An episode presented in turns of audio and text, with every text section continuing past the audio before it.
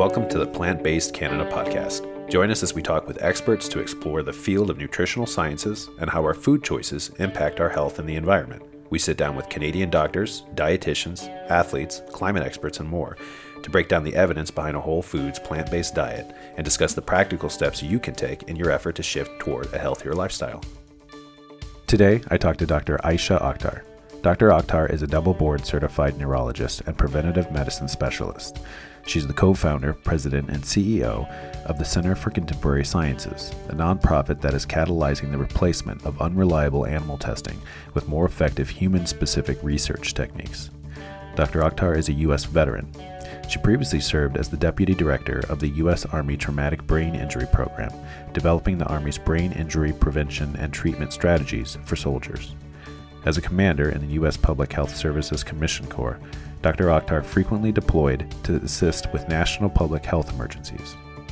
For a decade, Dr. Akhtar was a medical officer in the Food and Drug Administration, most recently in the Office of Counterterrorism and Emerging Threats, implementing studies on vaccine effectiveness and safety and using her top secret security clearance to develop national preparedness strategies for public health threats.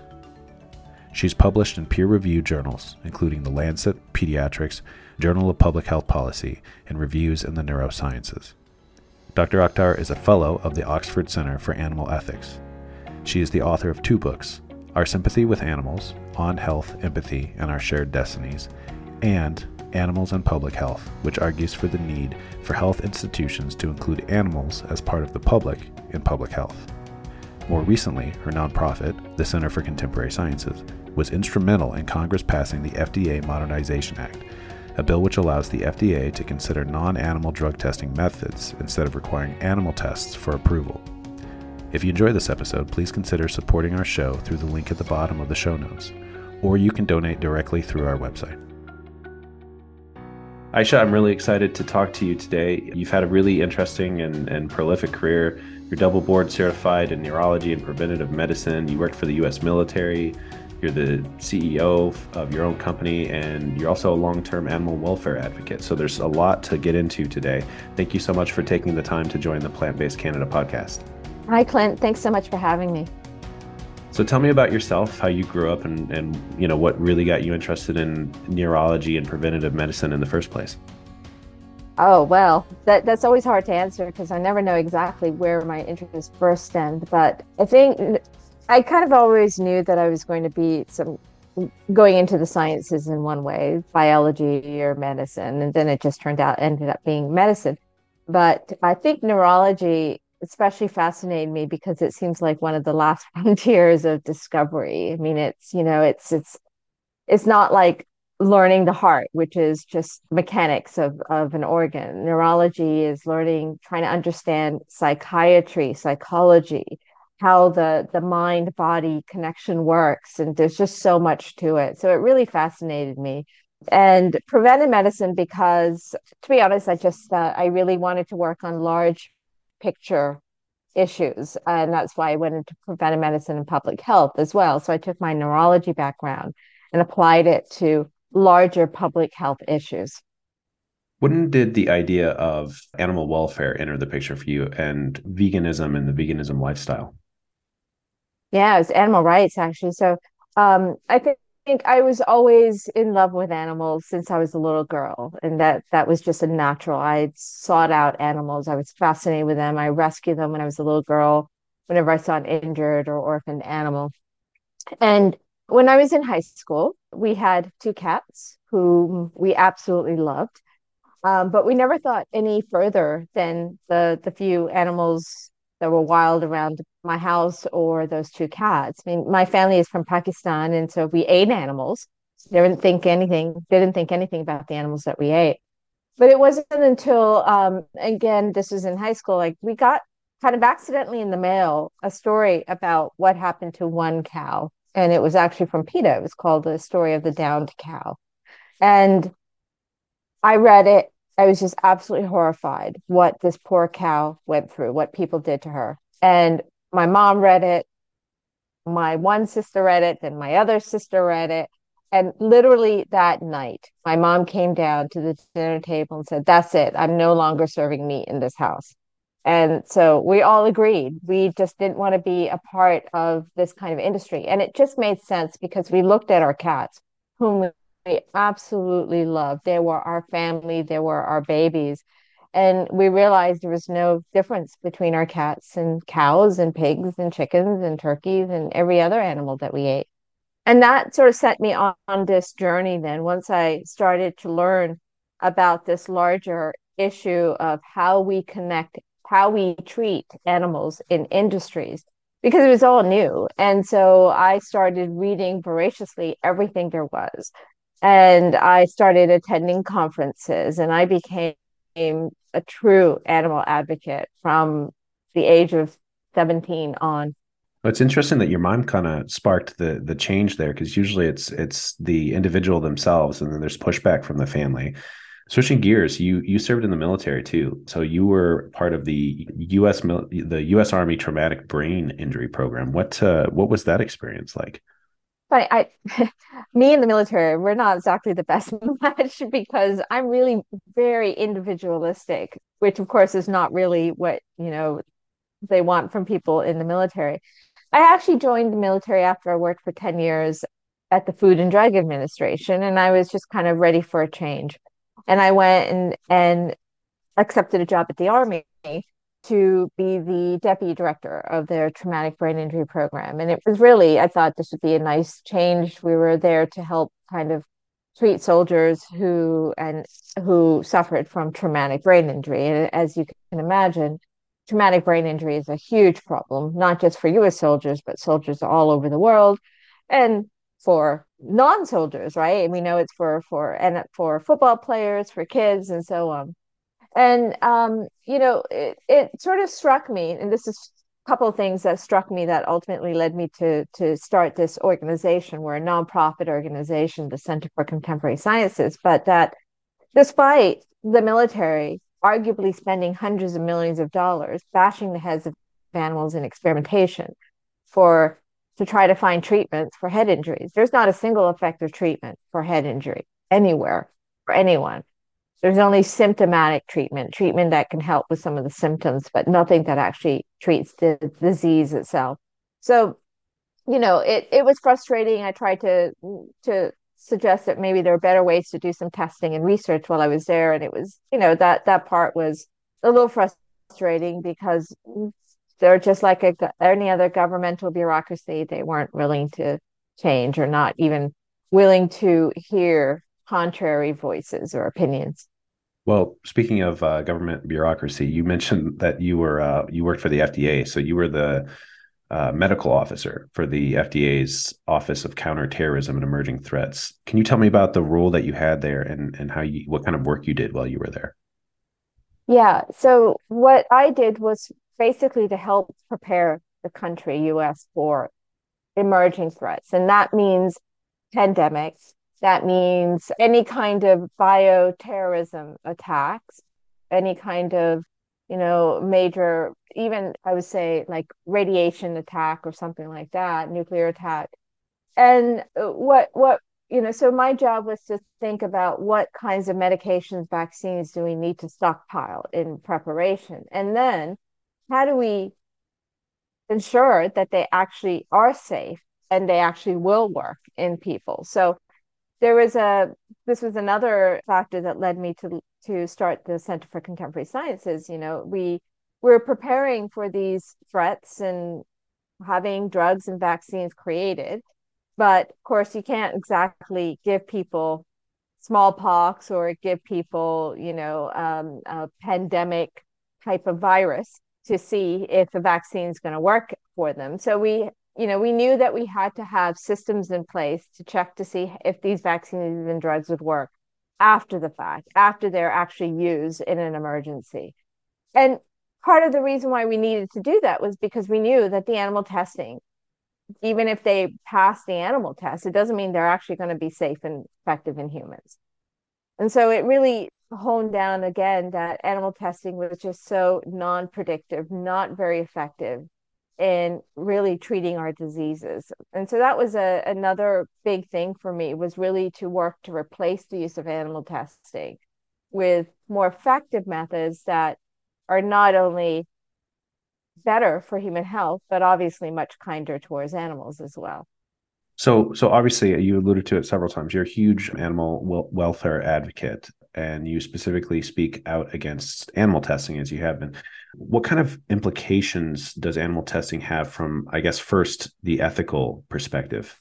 So, I can talk about, you know, from the U.S. perspective because that's where I am here, yeah. and in general, we we suspect that more than 100 million animals are experimented on every year in the US alone, and worldwide it's at least 200 million animals. And we don't have the numbers because there is very little transparency in this regard. I also know that our tax dollars here are paying for most of the animal experimentation that happens in this country, and that may be the same in Canada as well. Um, and I suspect that's the same in most countries that conduct animal experimentation. Um, anyone who tells you that animals are well protected, you know, and they don't really suffer that much and and and all that is is basically telling you a lie. These animals suffer tremendously. Not only are the experiments themselves incredibly uh, cruel, that not only do they cause incredible pain and suffering, but just the day-to-day reality for these animals is terrible. I mean, these animals live their entire lives in a small cage. Their lives are not their own. They never get a chance to experience sunshine, you know, to walk out and and feel the sun directly on their skins. They never get to feel fresh air. They never get to walk on grass. The basic things we take for granted these animals will never experience that. And every day they live in fear, stress, anxiety, loneliness, and pain because researchers and technicians are constantly grabbing them, constantly manipulating them, constantly doing things to them, pulling them from the cages, injecting things into their injecting things into their veins, pulling blood out, maybe pouring force feeding them putting things into their eyes, down, shoving things down their throats, just constant. This is their life, their day to day life. It is terrible for these animals. So, and this is despite whatever so called protections any country may have. This is the reality of animal experimentation. So it sounds like if there are any laws in place, especially here in the US, since that's what you're speaking to, that the ones that do exist don't really don't really help the animals in any noticeable way if this is still happening to them. And from the other side of the argument, there's always people who say that, well, we need this because we need, there needs to be trials to be done before whatever the vaccine or the, the item or the makeup or the cosmetic before it goes to market. It needs to be tested for the, for its safety. But I, and I've been hearing this for years and years that, that the effectiveness of, of animal testing is not as reliable as, as we think it is. You're absolutely right. We now know that 90 to 95% of all drugs and vaccines that are found safe and effective in animals end up being unsafe or ineffective in humans. Now, that's a huge, huge failure rate. And so it's like hopping on a plane and a pilot saying that you have 5% chance of landing safely at your destination. I mean, that's what we're talking about here. And so that information that you got, that misinformation, the outright lie, is what has been propagated for years and, and for decades by interest groups that want to keep the use of animals in experimentation.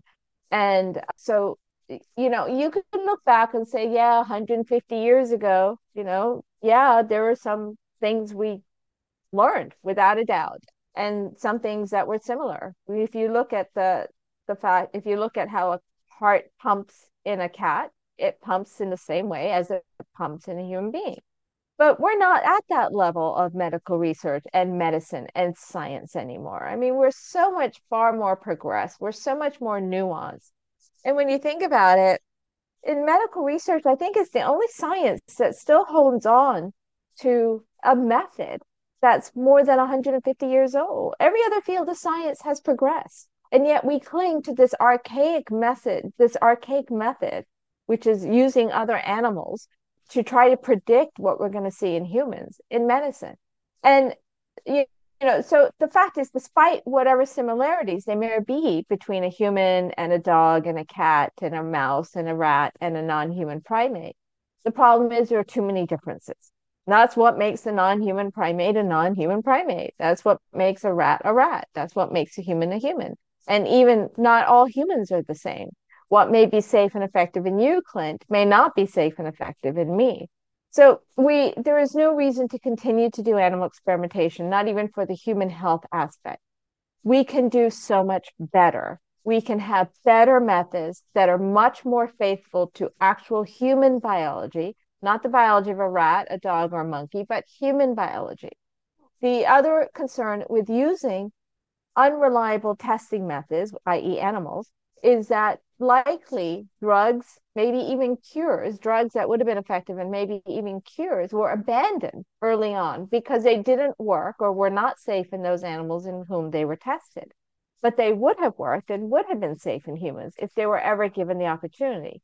So that there's a real concern that we actually missed out on cures because of misleading results in animals. It's it's it's interesting. I see, especially recently, and especially in the nutrition science realm, that many people will present an argument, whatever it is, and then they'll someone will throw up like a mice study, and the person against that study or against that point of view will say, well, no, that's just a mouse study. That's just, it was just done in mice. Like that's not something that you can use as evidence and then move on. And it goes both ways for whatever, whoever's arguing what. So it seems, at least in this space, that a lot of researchers or scientists are kind of downplaying it now, which makes me wonder why is it even happening still if if uh, even some of the scientific community is like moving away from it. But um, you mentioned um, in your last answer that there are there are plenty of other methods that are more reliable. Can you can you go into a couple of those for for people who might be unfamiliar with instead of animal testing? What are some other methods that that we can use to replace animal testing? Yeah, so now there's 3D printing bioprinting of three dimensional constructs that are called organoids. They're miniature organs, basically. So you can print a miniature liver, a miniature heart, a miniature kidney, for example, in the lab using human cells. And you can use those organoids to study diseases, to study how those organs function, and to study drug effectiveness and safety in those organs. There's a the probably the most exciting technological advancement that's happened really over the past 10 years is called organ on a chip or body on a chip. And here you're basically creating these three dimensional architectures, but on these small microchips. And the they're three dimensional, which is an incredible advancement over what traditional, what they call in vitro studies used to be, which were two dimensional. And these actually function like major components of an organ. So there is a lung on a chip which actually breathes like a lung and it functions like a major part of a lung. And so again, like with the organoids, these are human cell derived uh, models. So now there are like a lung on a chip, a kidney on a chip, a heart on a chip, a gut on a chip, and you can you can connect all of these to actually create the body on a chip. So you can actually use these bodies on a chip. These are whole system models, whole body models that you can use to study diseases, to study human biology, and to study the safety and effectiveness of potential treatments. One of the great things about these systems, these methods, is that they're actually going to enter us into the era of personalized medicine. And what that means is, as we mentioned before, you know, Clint, what may be safe and effective in you may not necessarily be safe and effective in me. So let's say you and I develop the same cancer, for example. It doesn't mean it really technically is the same cancer, right? It doesn't mean that it runs this course the same way in you as it does in me. It also doesn't mean that the same drugs are going to work against the cancer in you and, and in me.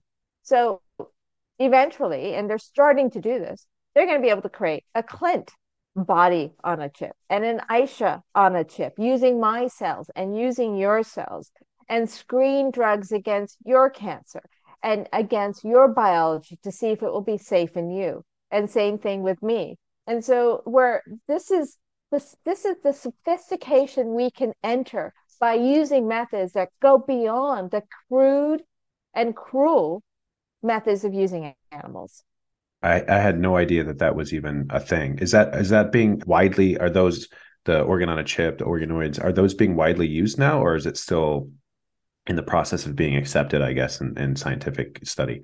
There, I would say that there are more and more labs and more and more academic centers that are popping up all over to start creating and using these methods. Now, they have not been implemented widespread as far as replacing animal testing at this point, but I think it's going to happen over the next 10 years. We're going to see a real tipping point occur in that process. So, because they're relatively new, you know, most people were trained using animals, and so they're not trained using these methods. So, it's going to take a little bit of some time for people to know for the next generation of scientists who are going to be learning these new methods to really use them really well in pharmacological development, in academic research, and elsewhere. So I know that you recently had a hand in the FDA Modernization Act, and if I understand it correctly, it allows the FDA uh, to consider non-animal drug testing methods instead of requiring animal tests for approval. Can you talk to me more about the mechanics of this act and how you were involved with it?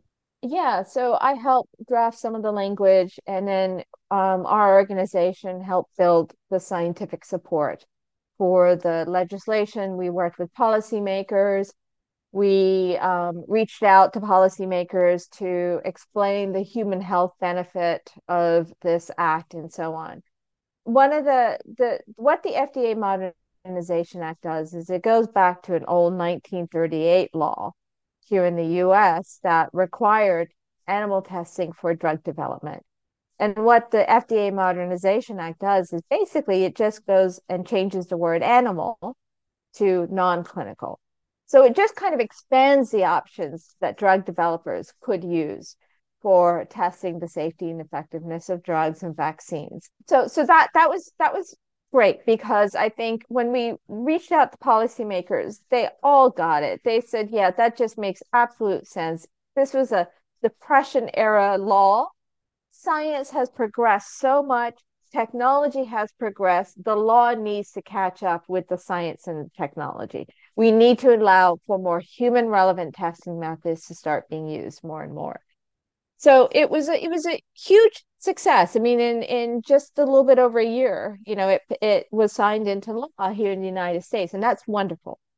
I will say that it doesn't necessarily mean that we're going to see changes overnight, um, because it still leaves the decision making in the hands of the FDA, meaning that the FDA has to accept the other methods when a drug company if a drug company wants to propose these other methods of testing. And it's still up to the FDA to say, yeah, okay, we'll we'll accept it. FDA has been incredibly slow and bureaucratic and an impediment, quite honestly, to this change. So in in reality, it it's not going to lead to changes overnight, but we are working at the Center for Contemporary Sciences to see now what can we do to make this more than just a piece of paper how can we actually help turn this into a reality so that more drug companies start using these other methods and that the FDA starts accepting these other methods more and more to eventually replace animal testing altogether. And uh, I, I do I do hate to put another dour point on it, but I, I'm also American, so like you were just explaining, it does seem that we don't follow science that well in the states, especially when it comes to policy and the FDA and things like that. So I, I hope that this really does spur more change. It, I mean, that's great, like you said, but it it does seem that um, following the science first and foremost isn't necessarily how the government always functions. It's more of the the lobbyists and the financial interests and things like that. So hopefully things do change instead of science having to play catch up all the time. So so you mentioned your your the organization that you that you work with, the Center for Contemporary Sciences. So this this uh, FDA Act, the Modernization Act, this is something that uh, your organization has you know helped push and get in place. But it's not just animal testing and things like that. You you work with a lot of things. It's, it's uh, research methods, preventing pandemics, fighting climate change. There's a whole slew of things that that you work on there. Can you tell me more about the organization, how you got it started, and maybe some of the um, the other files that you've worked on?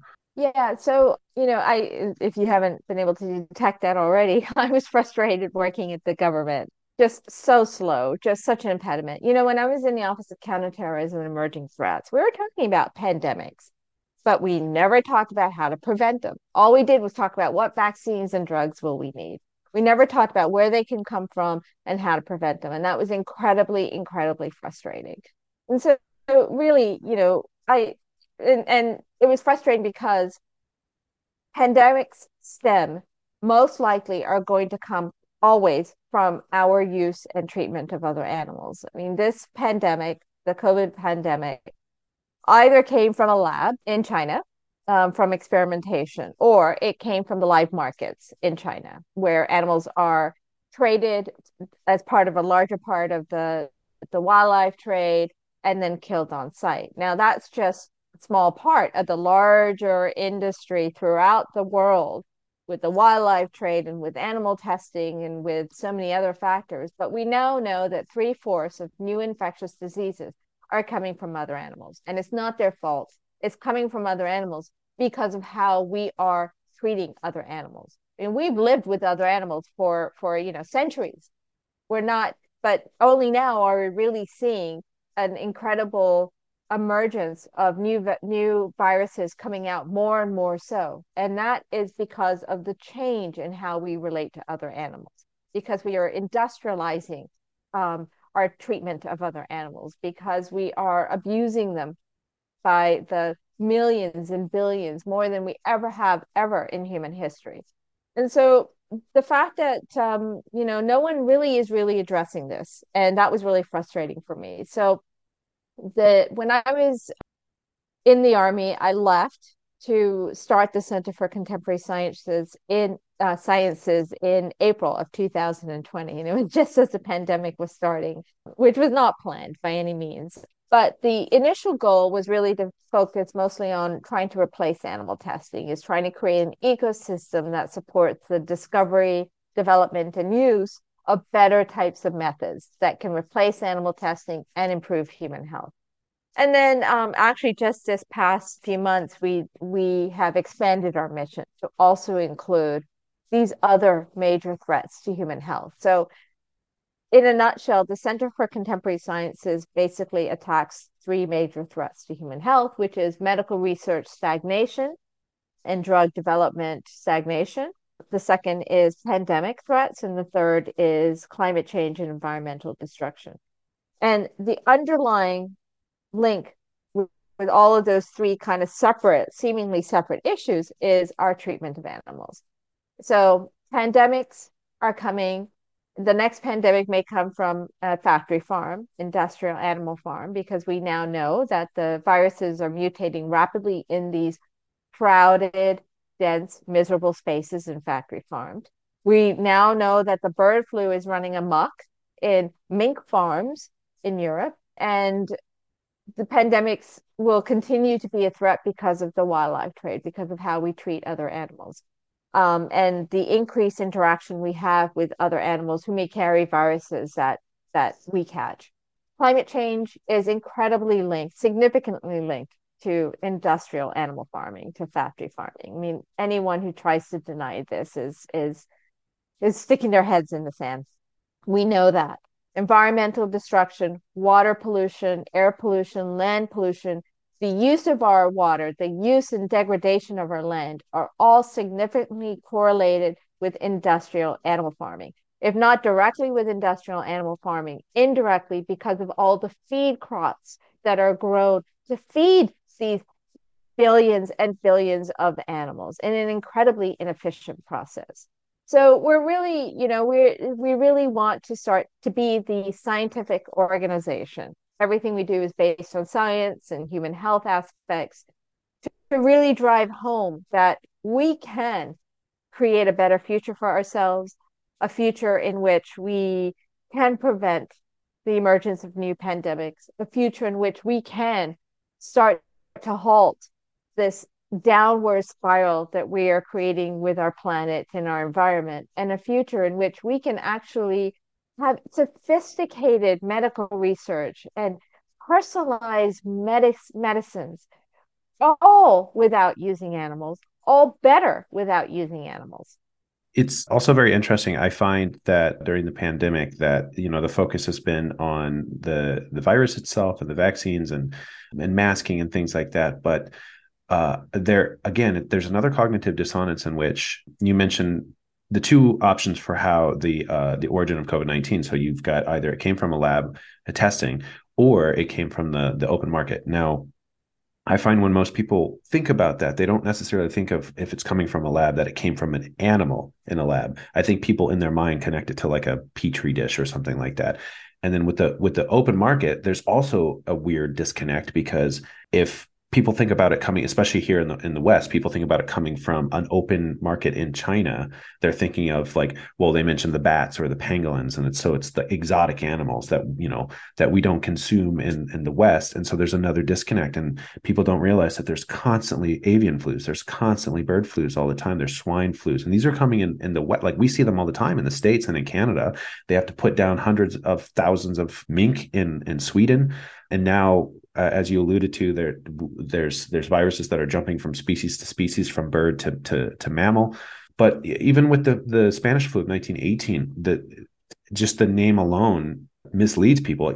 as far as I know, they traced it back to a poultry farm in Kentucky or something like that from the Midwest. So it's everywhere, but nobody really seems to be connecting those dots like you like you suggest. And that's fair. And I I can imagine having having worked on pandemics in the past that that must be very frustrating. Because again it's all connected to how we how we treat animals. And essentially we create the perfect environment for for this to to happen.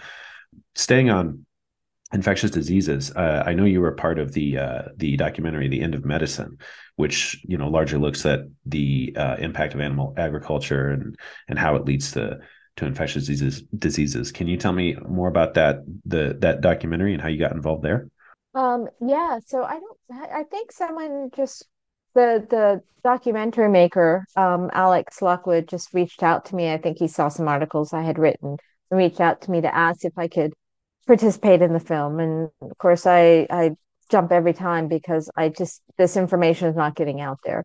But the idea was the film was really to really showcase to people where the threats of pandemics and and to some degree climate change is really happening. It was mostly about pandemics, but um, climate change and antibiotic resistance. And so the the film really goes into how these threats emerge from the factory farming industry and what we can do to really end this or prevent these threats or or stop these threats. And ultimately it really comes down to what we eat or who we eat or who we decide not to eat. Mean, that's, you know, you can, we can go on and on about different approaches to reducing factory farming, but factory farming is here. It's going to stay as long as the demand for meat, eggs, and dairy is there. Factory farming will stay. It's a huge worldwide business, huge development, huge trade. Um, our governments, they don't want to talk about it because, I mean, there's, there's, it's big business for the US. It's big business for Canada. It's big business for China. It's big business for every country that is involved in this trade. And so uh, this film was an attempt to try to bring, you know, bring attention to the issues because our general media dropped the ball. Um, they never or rarely brought up how these how this COVID-19 emerged. Right. And it goes back to what you said. People think I still see comments that people think we got it because someone in China ate a bat. And that's that's about the extent uh, extent of knowledge people have about where this virus emerged and where new viruses can emerge. And so there's so much misinformation. The media hasn't been doing its job in really honing in and looking at how these threats emerge. And our governmental and public health agencies have failed us in this regard as well. So the film was an attempt to to bring to light what should have been brought to light by our governmental public health agencies and by our media. So we went over a lot of your career here. I mean, you you were in the you were in the military, you worked for the FDA, you've been involved with preventative medicine, neurology, uh, and you have your your organization, the the CCS, but you're also an artist, and I kind of wanted to ask you about that. You, you uh, can you tell me about your work and I guess how you describe your style? I, I found some of your stuff online, and it's it's really it's really good. Um, I'm kind of curious about what drew you to to becoming an artist because your background is you know based in science, and usually those things don't go together. oh, we get to talk about something fun now, something lighthearted and fun. Right, right. Um, I I think I, you know, as a kid, I just always I'm I'm actually more of a dreamy kind of artist person than in, than a scientist in some regards. But you know, those those personality tests, what were they called? Myers-Briggs personality tests, I think they were. Whenever I took them, I was always in the middle. Sometimes I was a little bit more leaning towards the science, and sometimes I was a little bit more leaning towards the artist. So that that was kind of always me and my personality. I love art. It just I and it's because I just I am just drawn to the sound of the October wind in the pine trees and the shape of the petunia flower and the the sounds that animals make. And I, I just I, I am drawn to nature. And so this was really my attempt to try to capture some of that that beautiful world around us. And so as an artist as a kid i always was doodling these things. Um and so i just I, i'm self-taught. I this was you know this was the era before internet. I was reading books and just learning on my own and practicing with different kinds of media. Um, from watercolors to oils to pastels charcoal pen and ink. And so i i just it was just it's a it's a way for me to relax to some degree. Just a way for me to try to embrace in some way the the world around us and the beauty of the world around us as far as my style yeah you know i i know everyone wants to box artists into a certain type of style or technique and that sort of thing and i'm I, I I am so not that. I'm I'm trying to create a certain type of style, but I just love exploring different ways of doing this. So sometimes my style is a little bit more realistic usually it's more i would say semi abstract is is my style. And it's it's a couple of times impressionistic but mostly very expressive. So my style is very expressive. It's it's not only me trying to capture the world around us but to try to um, express my emotional connection with the world around us as well yeah that's i when i found when i found your work online i guess that's how i would describe it as uh, impressionistic. It's very and and a bit abstract in that way but it's very it's quite uh, beautiful some of the some of the pieces i saw. I thought it was very interesting. I i, I i'm not very science based and i'm horrible horrible at, at, things like math and and that but I do really, really like art, uh, and so it's always it's always interesting to talk some some art when you can find somebody who actually is an artist before I let you go, and it's been wonderful to chat with you today. Uh, I I'd love to get your advice for pe- maybe people listening at home who want to get involved in terms of advocacy. So, if you could maybe lay out some of, of any advice that you might have for somebody trying to get involved, specifically, you know, like you, you're in the thick of it with with your with your nonprofit. It's sometimes uh, daunting for people to try to get involved. They think there's just so many things going on in the world. How can how can one person make a difference? Yeah, I I get that feeling, and um, sometimes I feel that myself. I think all of us, anyone, anywhere, trying to change the world in some way, probably feels this and feels that dauntingness. So I would say to to to those folks, first of all, you're not alone. We all feel it. It doesn't matter who you are, where you are, what position in life you are. We all feel it. And, you know, the way I look at it is that I can either not do it or do it. And that's basically what it comes down to. And, and, you know, what do I want to look back on my life on when, you know, on my deathbed, you know, that I at least tried. I tried. I got up and I tried. And that's the most that any of us can ask of ourselves. And so, um, as far as what you can do to start, you can certainly come to our website and you can start small you can start by just sharing our social media posts. If you have, I'm not a huge social media fan, but I do get how it can help in, in advocacy work. So, but you can just start by sharing our social media posts. signing up for our newsletter and sharing the newsletter with others. Very small, that's where you can start. And then, you know, we'll have other examples of where you can easily help us um, reach out to Congress members on different bills that are up for vote. Um, and we make it as easy for you. Basically, you just plug in your name into a form and it gets sent. So we we make it really easy for you to take start taking some action. So you can start there. The other place where you can start is if you're not already doing this, if you if you are, have thought about reducing the consumption of animal products or hopefully eliminating it altogether. You can start. If it seems too daunting, start by going to a couple of places that serve non animal um, uh, products, like going going to some restaurants around around where you live that serve vegan plant-based foods and start there. And then you'll get more and more into it and you know maybe get a recipe book and start learning a little bit more about the wonderful wonderful world of vegetables, fruits, grains, um, and um, what they can do and how healing they can be, not only for you, but also for the planet and for other animals and I'll make sure that we that we link your the CCS website and all their social media handles there for listeners at home who want to follow. Aysha, thank you so much for joining the Plant Based Canada podcast. It's been a real pleasure speaking with you today. Thank you so much, Clint. I, I really enjoyed it. This podcast featured royalty free music from bensound.com. A very special thanks to our guests for speaking with us and sharing their insights. And of course, thank you for listening.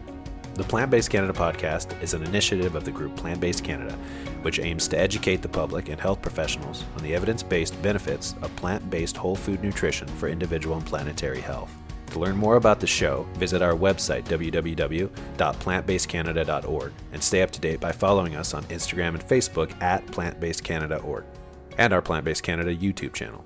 Also, don't forget to subscribe on iTunes, Spotify, or wherever you download your podcasts.